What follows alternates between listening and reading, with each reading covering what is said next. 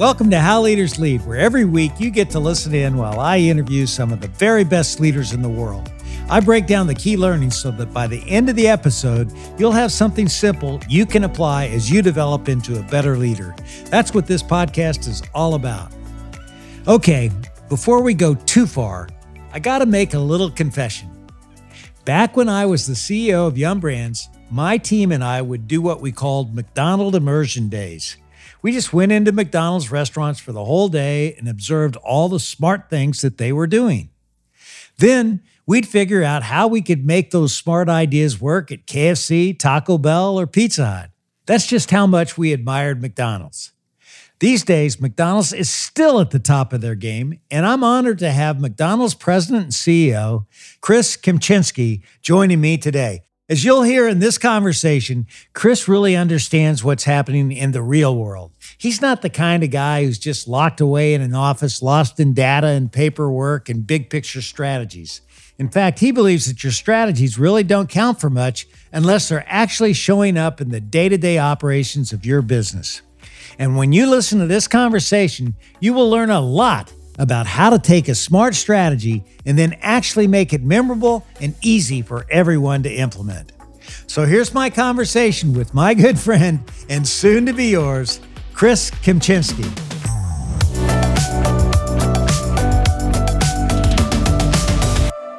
So, Chris, I understand both you and your wife went to Duke, and I've seen in your office you actually have a bobblehead of Coach K. I got to ask, have you ever met Coach K? And if so, what have you learned about leadership just watching him in action?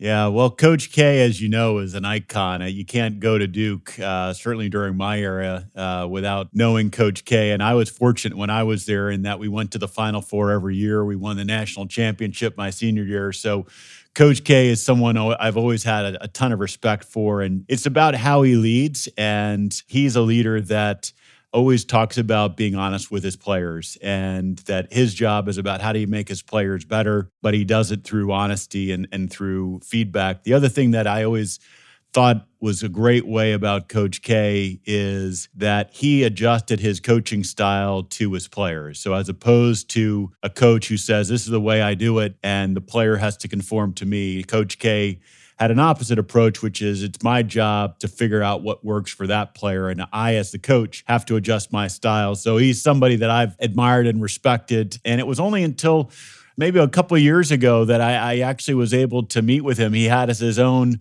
interview, his radio show on Sirius XM, and he asked me if I would participate in his Sirius XM radio show, which was a huge treat for me and really cool to just share some of what I was doing, but also get his advice on stuff. And yes, I have the Coach K bobblehead in my office and I've read the Coach K books and I use Coach K quotes and anecdotes with my team and they're all thoroughly sick of hearing about Coach K.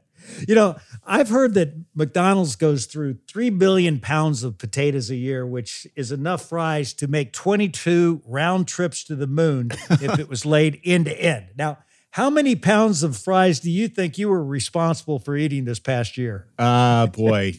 I, I, certainly eat a fair share of them. I'll tell you that. I eat our french fries almost every single day. They're that good.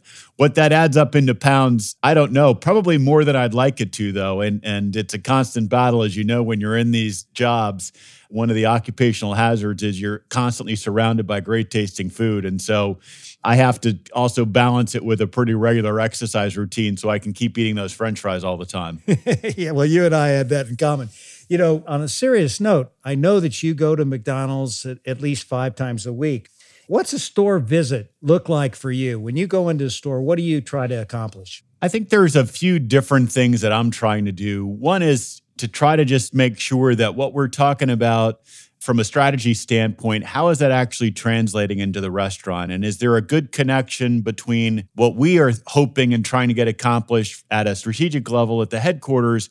Is that actually what's happening in the restaurant? We have an expression that we use here all the time, which is it's not real if it's not in the restaurants. And so when you're out in the restaurants, you're actually trying to see what's happening in reality versus maybe what somebody's showing you on a PowerPoint when you're sitting back in the headquarters. So that's one thing that I'm certainly trying to do. I think a second thing is to just bring some energy to the team there and some appreciation. These are challenging jobs and anytime that I can show up at a restaurant, I want it to be a celebration. I want it to be something that's positive.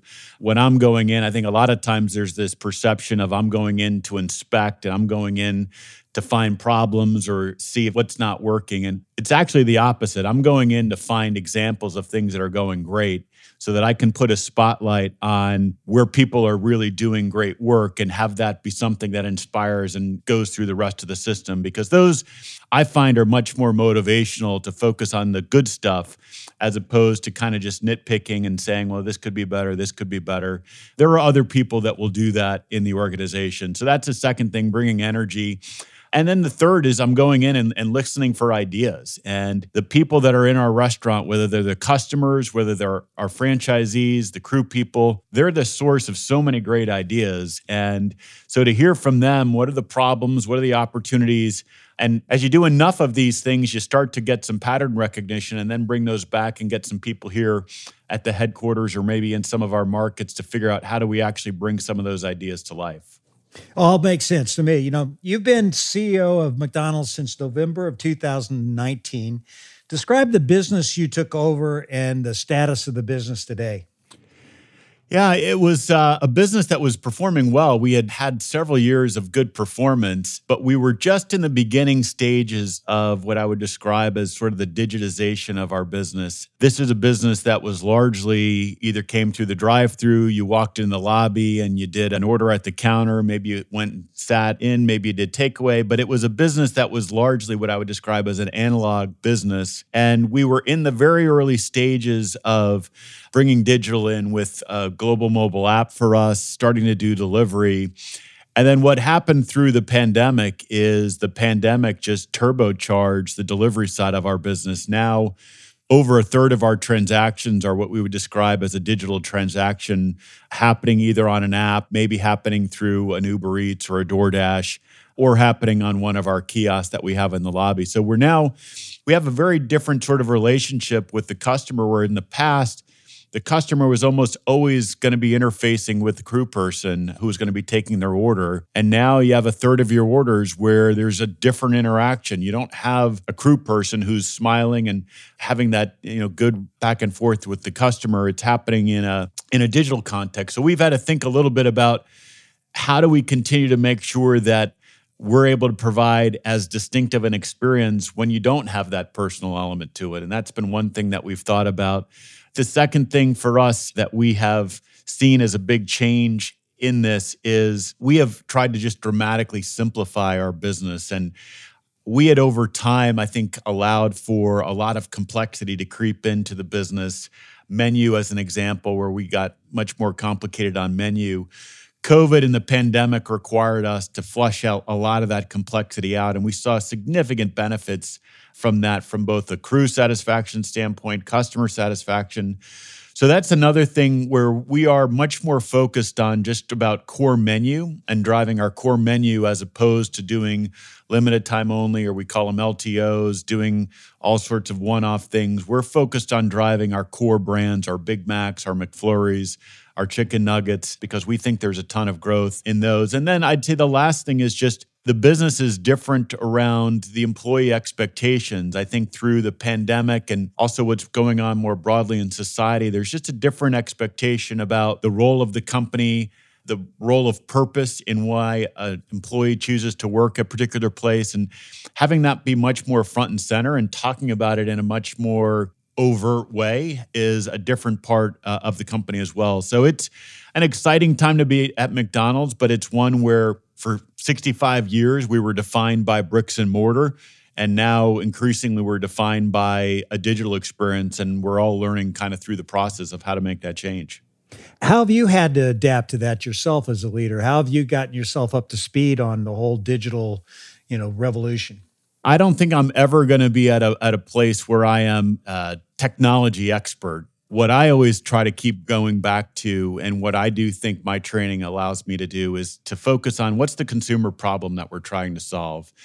And one thing I've seen that can happen with technology is a lot of times organizations can get excited or captivated about a technology for technology's sake and lose sight of is there actually a consumer problem that we're trying to solve here? Or are we just coming up with a new technology because we can and because a few people in the organization get excited about it and think it's neat.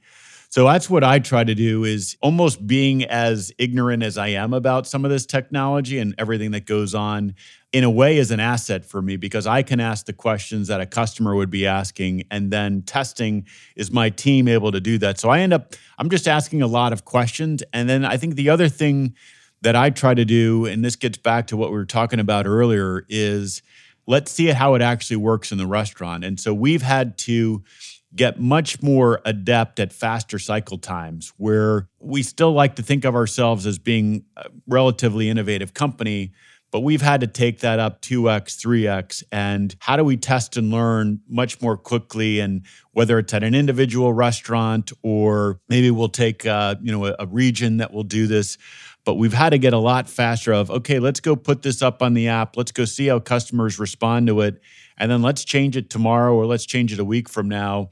And just getting in that mindset of rapidly innovating has been another thing that I've had myself to get comfortable with, but also get the organization thinking about. You know, before taking over as CEO, you were the president of McDonald's USA, you know, leading close to 15,000 stores in the United States.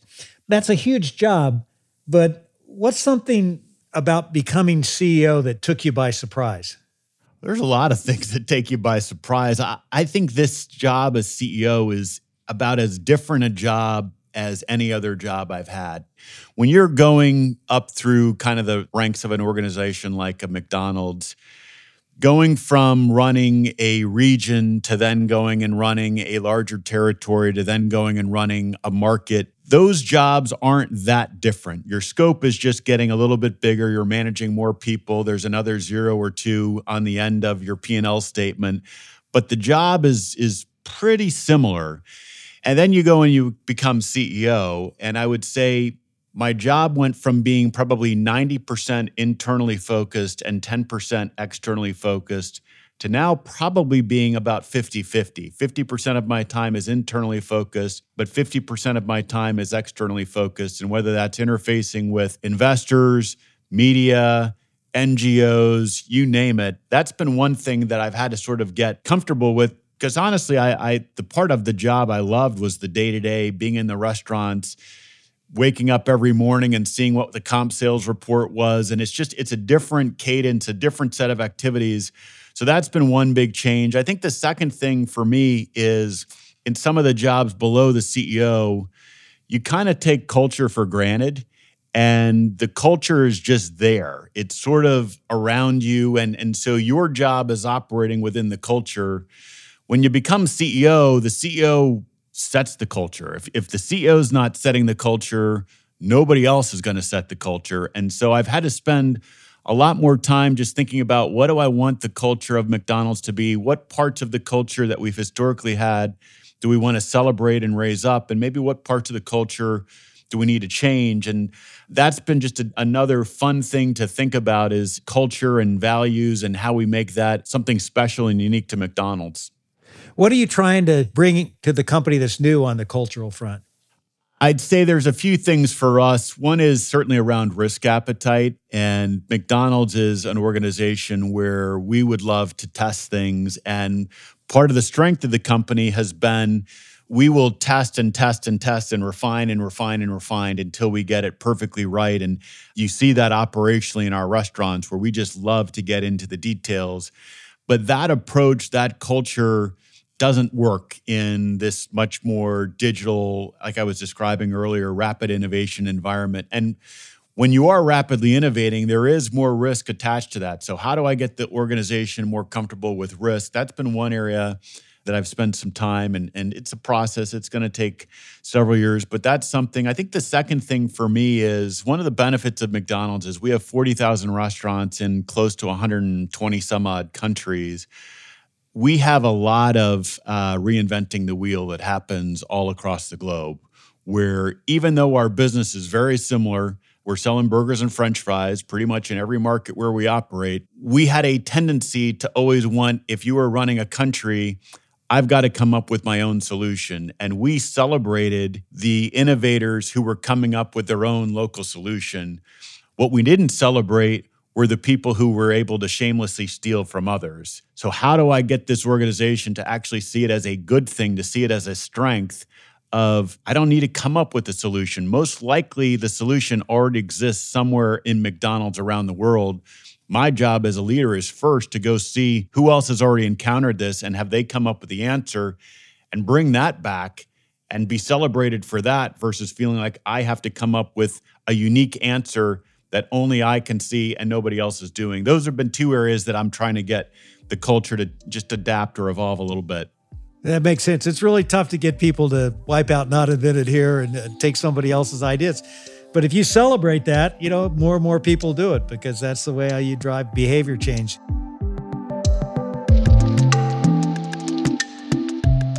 Let's face it, your life is just too important to delegate to someone else.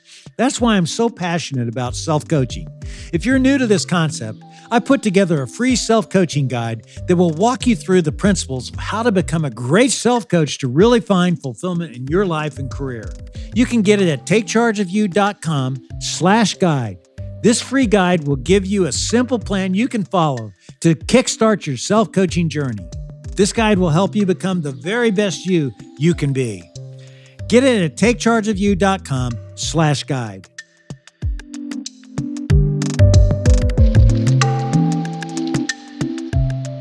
You know, you started in your your role unexpectedly with your predecessor being let go for, you know, conduct reasons, and you were named CEO almost immediately after. And what was the the biggest challenge coming into a job in such a surprising fashion. I mean, you're, you're, I'm sure you were loving your job as CEO of the U.S. business, and here you are now.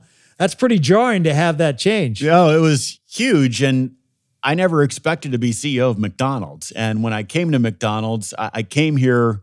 I was recruited by Steve, my predecessor, and and Steve was only a year older than me. So I came here never expecting to be CEO, but excited about being part of this great company and excited about the industry and and what I thought was possible here and and being perfectly happy to do that for the rest of my career but not as the CEO but as somebody who's on the supporting cast. And then as you said you know I got a call on the weekend telling me about the change and asking me to be the CEO and it was quite a shock. I needed to remind the company about the importance of values and actually highlight that the reason I was here in this job is because of how seriously we take our values at our company. So no matter whether you're the fry cook or whether you're the CEO, we're all held to the same standard. And that people through this change could actually take some comfort from the fact that there, aren't different sets of standards. We're all held to the same set of standards about McDonald's. And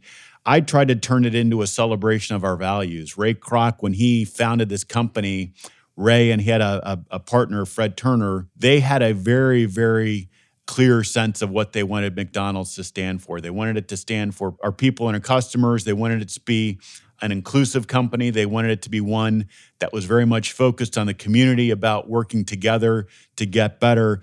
Those are great values for us to build on. And there was also a strong sense of ethics with Ray. And so I just, I took the circumstances of me coming into the role as let's celebrate the values and see this as why we're such a great company as opposed to hey this is something we should be embarrassed about or that this somehow suggests that there's a problem at the company no actually the company's working just fine yeah, that makes a ton of sense. And there are a lot of listeners, I'm sure, that have just been given a leadership opportunity. And and I'd love to have you walk through your process for how you put together your initial strategy, how you arrived at the key tenets, how long it took you to create it, those kind of things. I mean, just so, you know, I'm sure there was a strategy in place, but you're the new sheriff in town. You know, how did you begin to put your stamp on where you wanted to take the company? I do think the first thing, a lot of times when you put new leaders into jobs, they almost feel like, well, I'm required to come up with a new strategy. And I think that can be a mistake in a lot of cases because the strategy should change because the business situation requires a change. It shouldn't be a new change in strategy just because you got a new person sitting in the seat. And when I came in, I very much actually said the strategy is completely unchanged. So when I first came in, I said there is no change in the strategy. We are continuing to execute against the strategy that we had.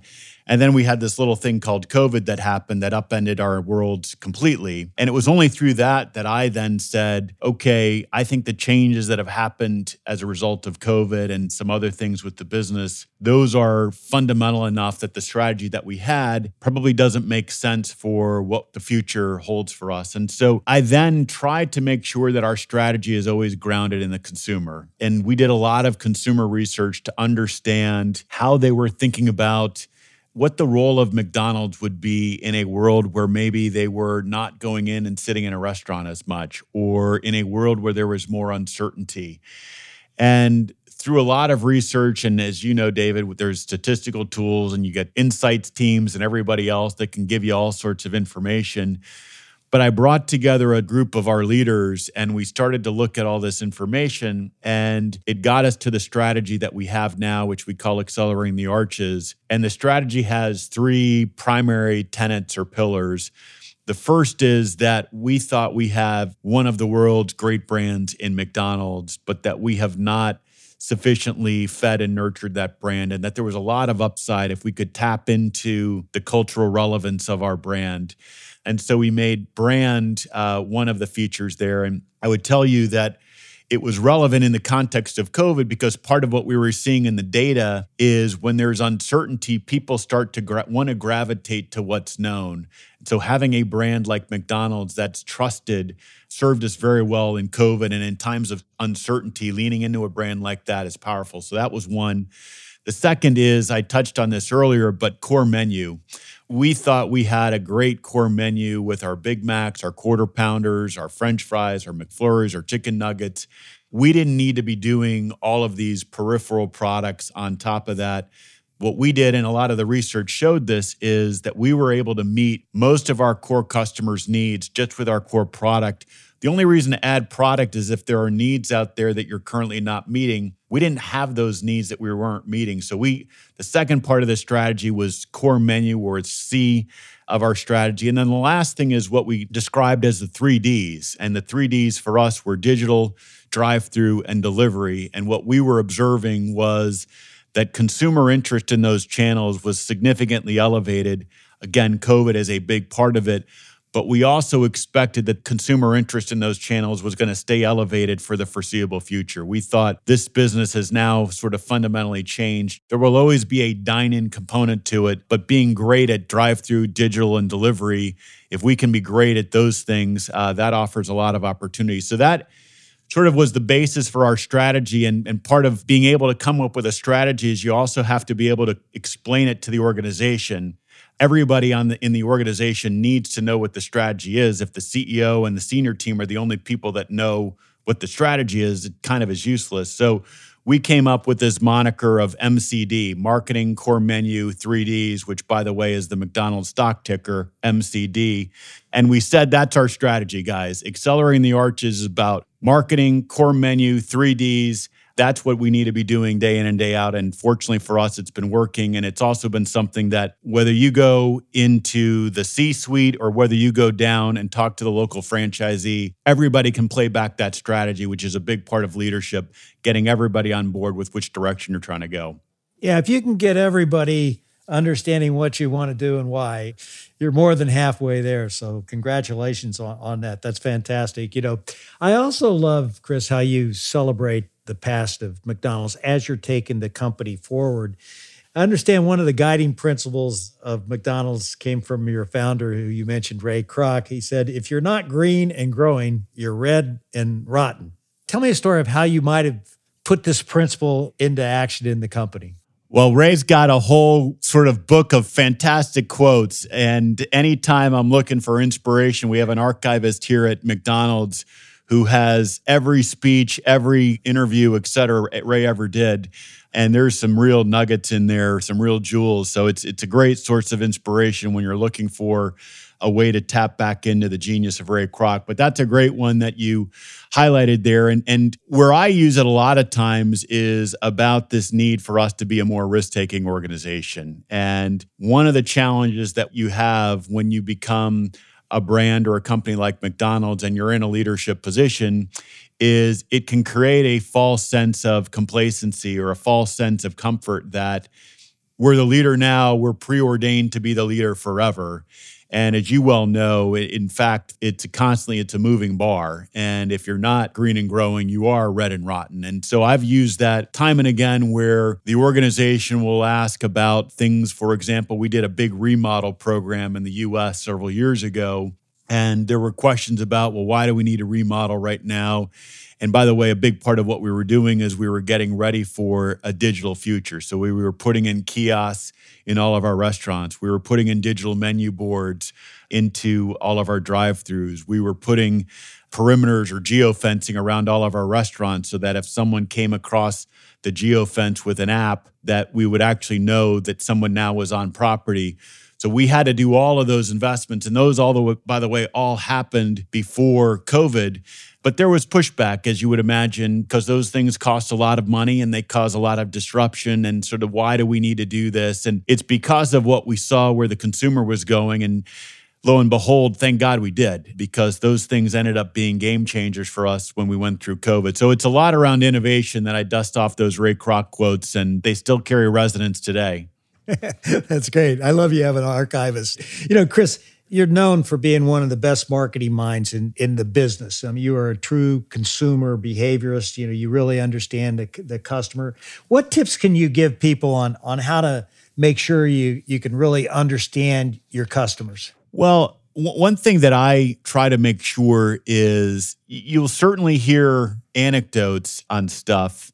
And there's sometimes a tendency to dismiss the anecdote and to dismiss the one off story. But I oftentimes will say and remind our teams the plural of anecdotes is data, meaning that you add enough of those anecdotes together, and lo and behold, you start to have data that's suggesting a particular way to go. And so when I'm out there in the market, it's trying to make sure that I'm finding time to connect with the customer, to actually hear what's on their mind so that then when I start to get the data, because in these jobs, you're inundated with data, you're, you're getting new reports, new studies, new whatever all the time. But you've got to be able to have your own internal antenna to sort of compare what you're getting on a piece of paper to does that resonate with what I'm actually hearing from the customer? Does that make sense? And a lot of times it does, but there are some times that it doesn't. So, how do you refine that your own internal antenna? That would be one thing I would encourage every marketer to do. And, and that only comes through talking to customers and being out in the market. You're not going to be able to develop that antenna by sitting in your office. So, that would be one thing to do. The second thing that I like to do is I'm just a voracious learner and someone who studies what other people are doing out there. And I love to, uh, whether it's going on to websites like Ad Age or there's a magazine called Contagious, see what are other campaigns or other ideas that people are doing, but also just comparing notes and talking to leaders at other companies to just hear their insights, see what they're coming up with. I find a lot of times I get great ideas just by listening to what other people are seeing and some of the things that I might then bring back to the team and say, Hey, I was talking to so and so and they said this have we thought about that? And sometimes those ideas don't make sense for us, but a lot of times they do. And then I think the last thing for me is you do have to be willing to take a position on things. And what I talk a lot of times about with our ad agencies, but also with our internal marketing teams, for advertising or for marketing to be impactful, to break through, there has to be attention. You have to be pushing up against something where it creates interest for people. If you're just doing, call it slice of life advertising, which is people that are happy sitting in a McDonald's, oh, isn't this food great? Well, where's the tension in that? So, inherently, when you start to take positions on things, and, and one of the things that we did several years ago was we said, as opposed to trying to go after the consumers that don't like McDonald's or will tell you all the reasons why they don't think McDonald's is a good place to go eat, we're going to actually lean into the brand lovers. And that was a lot of what was the genesis behind our famous orders campaign, uh, where we found celebrities who loved McDonald's and were actually proud to talk about what their favorite order is. And that was leaning into this tension, which is in a time where maybe people are saying, hey, this isn't a place to go eat that you have people out there who are actually saying, Hey, I love McDonald's and let me tell you why I love them. So it's finding all those sorts of things and also just being surrounded by great people because I've never written one ad, I've never, uh, you know, done a marketing campaign. I just approve stuff or reject stuff. And so you got to have a great team around you as well to bring it to life. You're right about that. And you talk about meeting consumers where they are. What do you mean by that? Sometimes we will try to run our restaurants for what works for us as opposed to what works for the customer. And I talk about with our teams and franchisees. For many years, we ran our restaurants from the back of the house to the front of the house, meaning what works for kitchen operations, what works for our staffing model. And then lo and behold, customer, here you go. And this is how you need to interface with us, as opposed to what I would describe as working from the front of the house to the back of the house, where we start with how does the customer want to interface with us? And then we've got to figure out on the back end how we do all of that. So, as an example, one of the areas that is a challenge for us is all the customization that happens around food and beverage items. And every time that you are doing customization, it adds complexity to the back of the house. And so, a traditional approach would be to say, I'm going to try to limit all the ways that a customer could do customization because it doesn't work for us. And the reality is, in this day and age, today's consumer, Gen Z consumer, they want to customize everything. And so in our app, in our kiosk, we provide them with an ease to be able to customize their product, whether it's I want an extra pickles, I want triple whole milk, I want caramel, whatever. We need to make it easy for the customer to be able to adjust their product to be what they want it to be as opposed to what we'd want it to be. And that for us has been a mindset shift because, again, it is more complicated and challenging for us to do, but that's the customer expectations. That'd be just an example of meeting the customer where they are versus starting with what we want.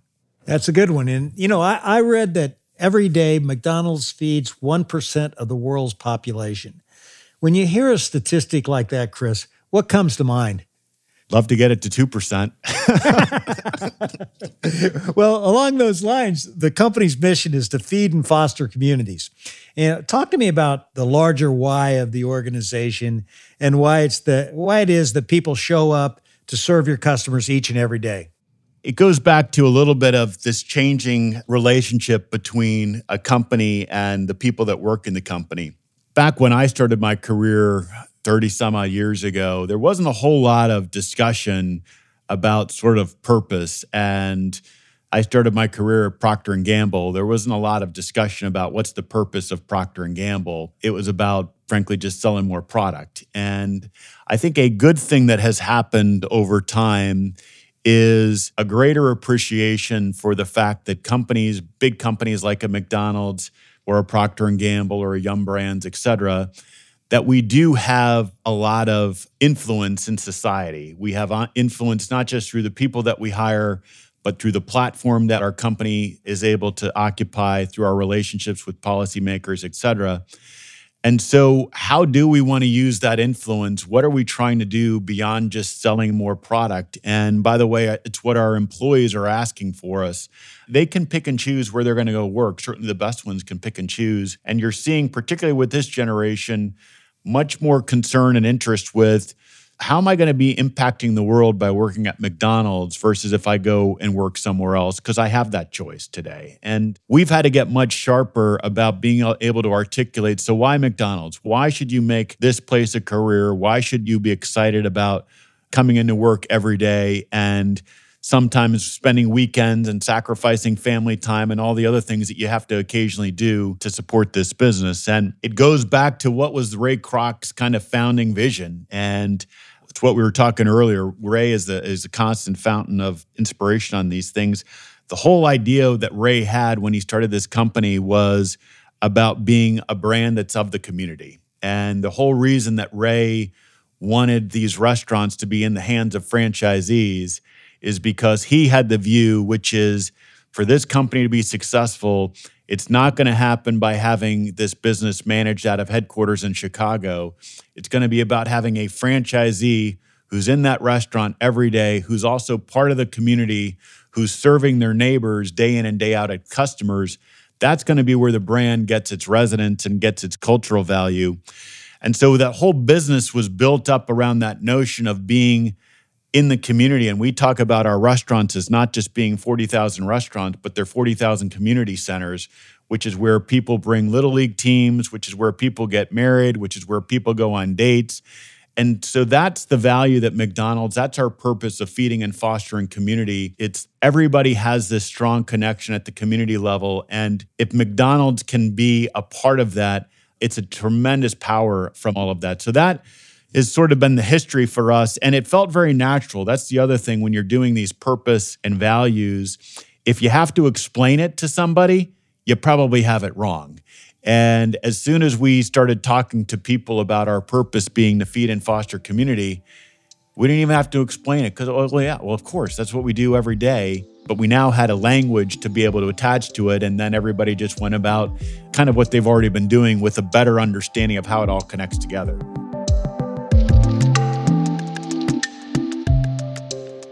We'll be back with the rest of my conversation with Chris in just a moment.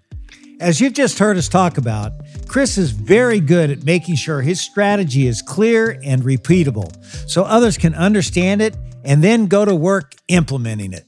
It reminds me of the big strategic shift that Larry Merlo made at CVS when he was CEO and how he used a simple, compelling vision to do it. We were in Long Island and walked into the store with the, the region manager, and I had observed one of our colleagues that was helping an elderly customer taking bags out to her car. Our employee comes back and I introduced myself and I said, I observed what you were doing and thanked him. And, and the employee said to me, Well, it's my way of helping people on their path to better health. This was someone who wasn't working in the pharmacy. They were working in what we call the front of store. And they were able to internalize you know what those words meant as to the job that they were doing you know every day and there are countless examples out there like that where people have internalized that in a, in very meaningful ways go back and listen to my entire conversation with larry episode 18 here on how leaders lead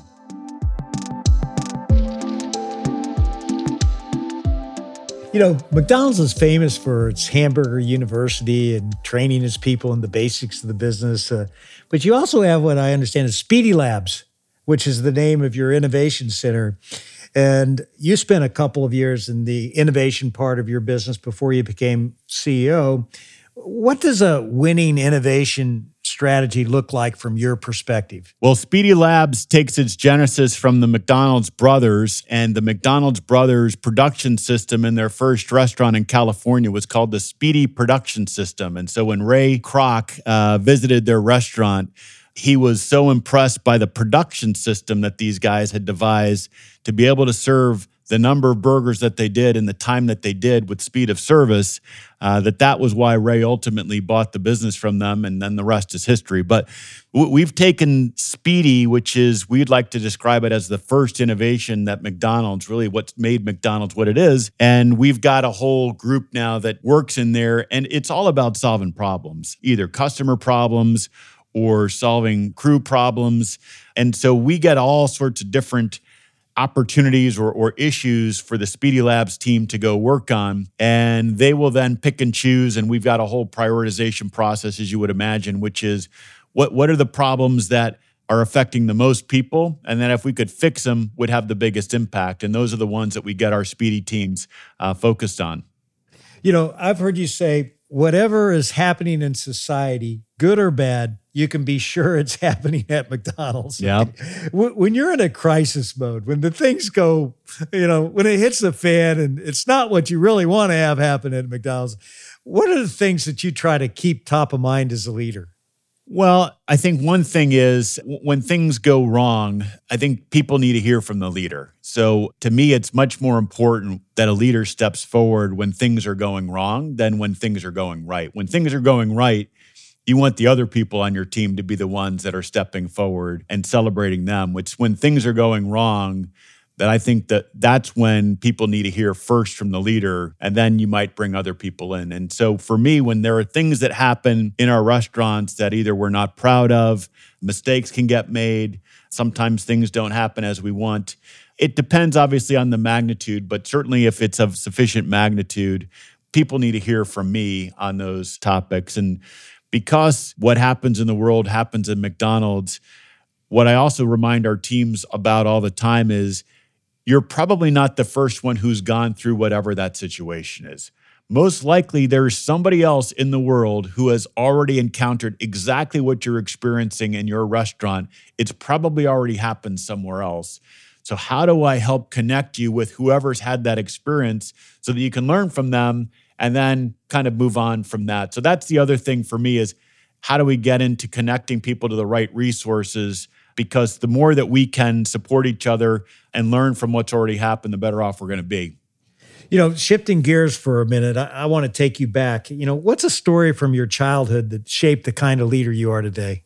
Well, my dad growing up uh, was a surgeon, and my dad was a real stickler for detail. And I will give you an example, which is I had to mow the yard uh, every weekend growing up.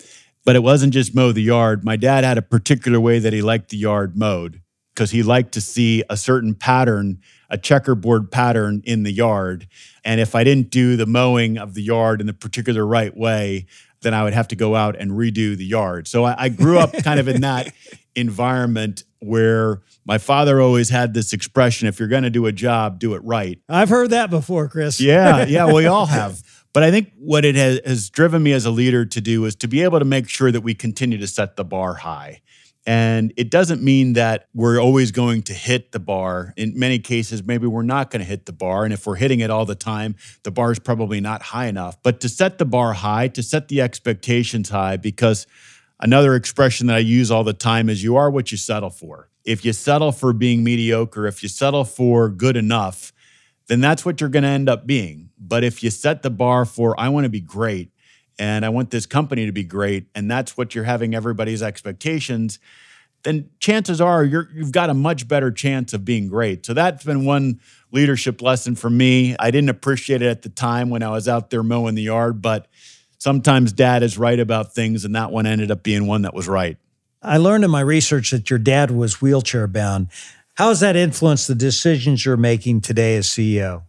My dad, actually, growing up, he didn't get uh, injured until he was 54. So, actually, at the age I am right now, and my father happened to be uh, swimming in Hawaii, and uh, a wave took him and flipped him, and uh, he broke his neck on the bottom of the ocean in Maui, and uh, it rendered him quadriplegic. And he was quadriplegic for 23 years. He passed away in 2017. But it was pretty remarkable to see my father, who had lived this incredible life up to age 54. And by the way, part of the patient population that he treated as a doctor were people who were quadriplegic. And then all of a sudden, my father is now himself quadriplegic. And you learn so much about uh, one, how luck is such a big component of life. And I think in, in just telling my story, that's an example of bad luck, but I've also had a lot of good luck in my life as well. And to just appreciate the role that luck can play in life, both good and bad luck, that's been one thing. I think another thing for me is to just see how, at the end of the day, my father was very focused on his career growing up and he had a lot of success in his career. But once you stripped away the career part of his life and it was about people, and you very quickly, he very quickly saw in his own life who were people that were in his life because of who he was as a person, and who were people that were in his life because of maybe what he could do for them. I think that was also something that stuck with me, which is we're all in these jobs for brief periods of time but there are going to be people that are going to be with, with us in the long haul. And to make sure that no matter what the job is that you're making time for those people because they're the ones that ultimately give you happiness. These jobs can be very time consuming and you can become all consumed with whatever you're doing.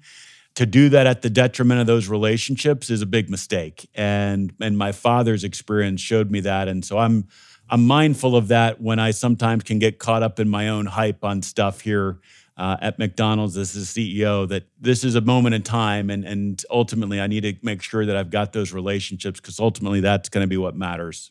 There's a lot of wisdom in what you what you just shared, and thanks for sharing it. You know, as a global CEO, I know you're doing a lot of travel. I've I did a lot of travel myself. You know, what's a story about one of your recent trips that really excited you and and the big learning you got from it? You do do a lot of travel in these jobs. And I was in Scandinavia. So we, we went to uh, Denmark and Sweden and visited a bunch of markets there. And something that I saw from our franchisees, which I just I left there so excited about, is they have come up with a completely different way for us to think about the construction process of how we build new restaurants.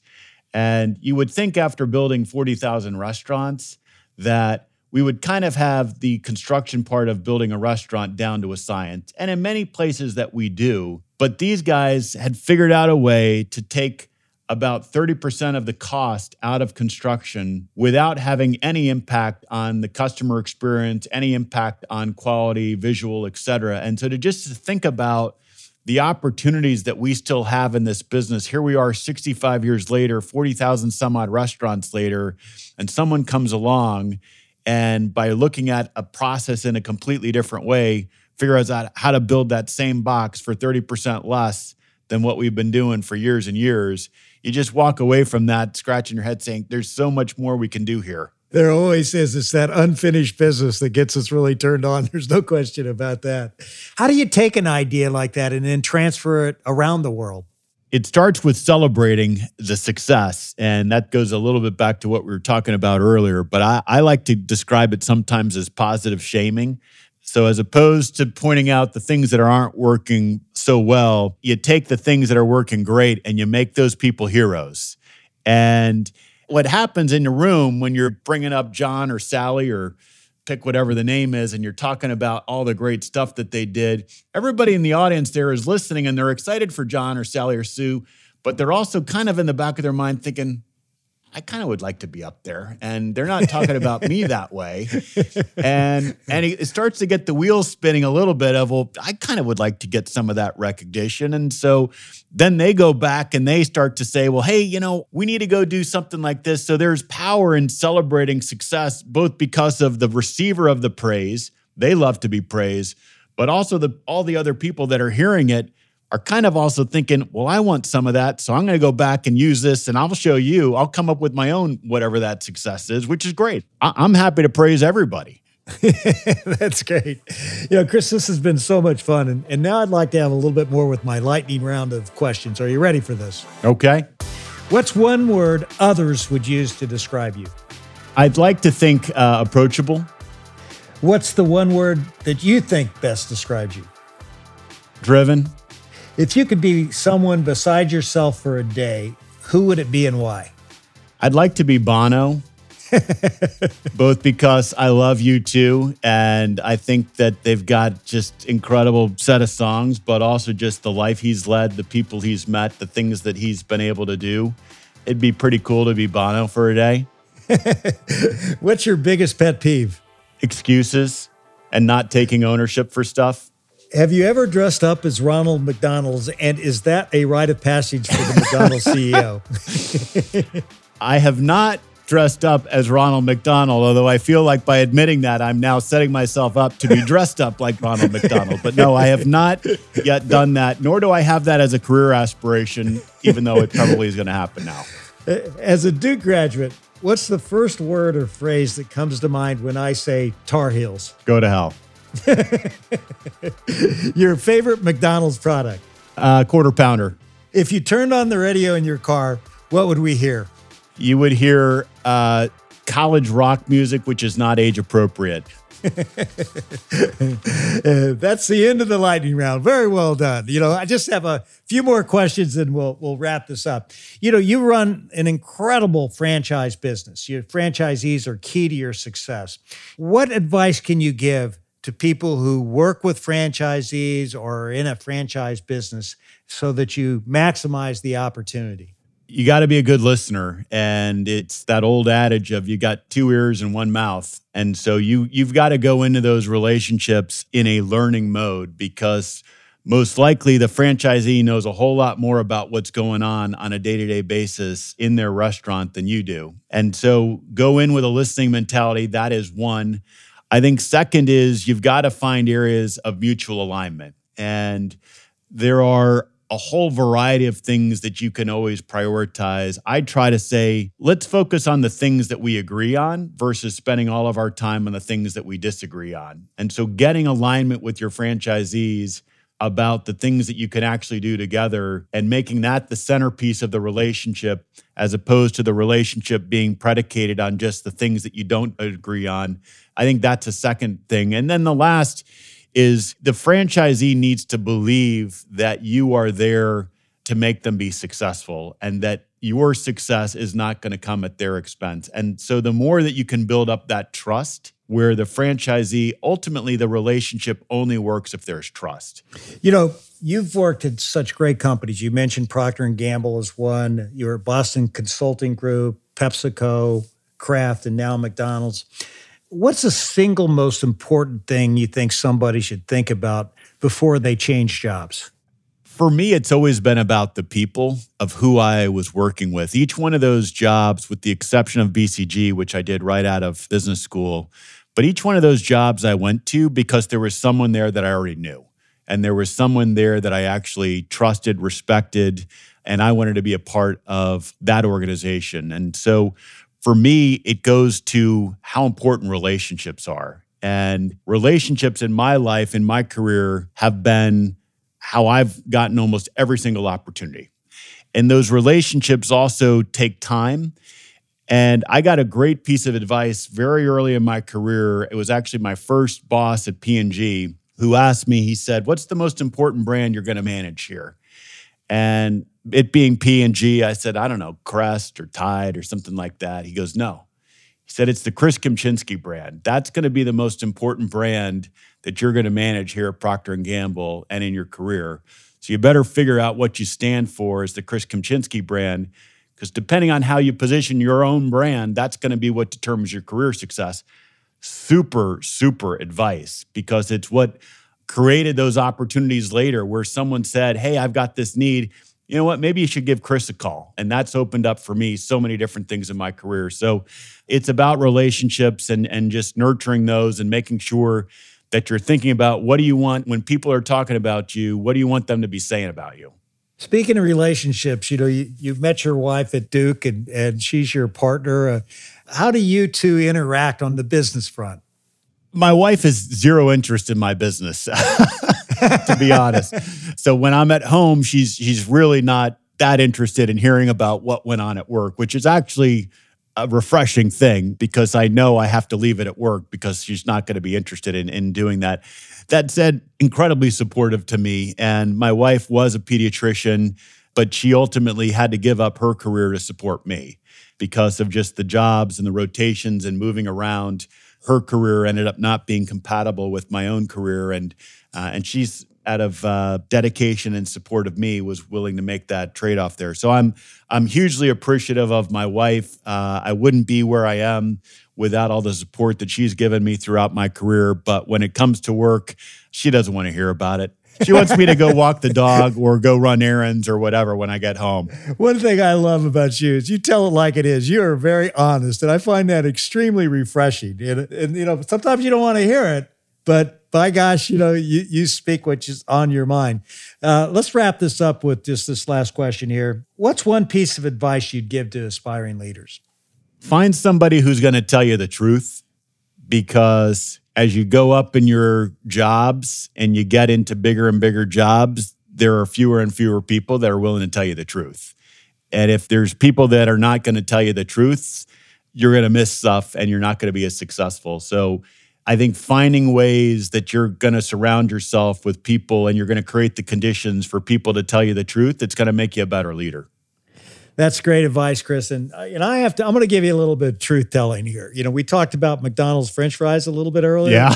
when I was CEO of Yum Brands, I would probably sneak out once a quarter and just go to McDonald's just to get those fries. Mm. I mean, they are so good. And so I'm sure you you've had a lot more of them than me, but I have to tell you, I don't know if you've enjoyed them more than I have. They're well, thank you for sharing that. It, it is good to know that some of our competitors out there do appreciate our product. And uh, listen, I, I will not share that with any of your young people, although I guess since we just did it on a podcast, you've shared it with everybody. Well, you also should know that when I was CEO, we had McDonald's Immersion Day. We admired your company so much that we spent a day all around the world. I had our general managers and their teams go into McDonald's for a day. And then we codified all the things we thought you were doing that we could learn from. So we share that uh, learning mentality. Well, I can tell you that yes, I've spent a fair bit of time when I do my market visits in KFCs, particularly given your global footprint around the world. So there's a lot we can learn from each other.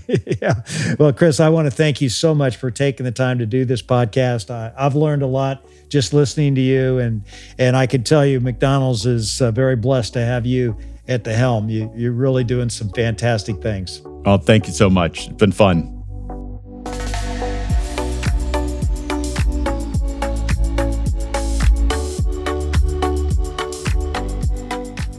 Well, great. I guess I'm going to have to sneak out and go and have some of those McDonald's fries again. But hey, it's worth it for the chance to sit down with a leader like Chris, who's so real and connected and positive in the way he leads. You know, I love his phrase it's not real if it's not in the restaurant. Boy, isn't that the truth? Leaders can get so caught up in crafting the perfect strategy. But even the best strategy is pretty useless if your team members can't remember it and actually execute it. Chris knows that if you want to implement a strategy, you've got to make it memorable.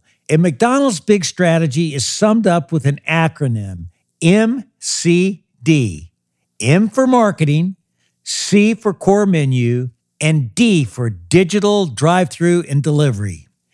MCD is also fun because it's their stock ticker abbreviation. It's so simple and it's something every local franchisee and team member in the restaurant can grasp and act on.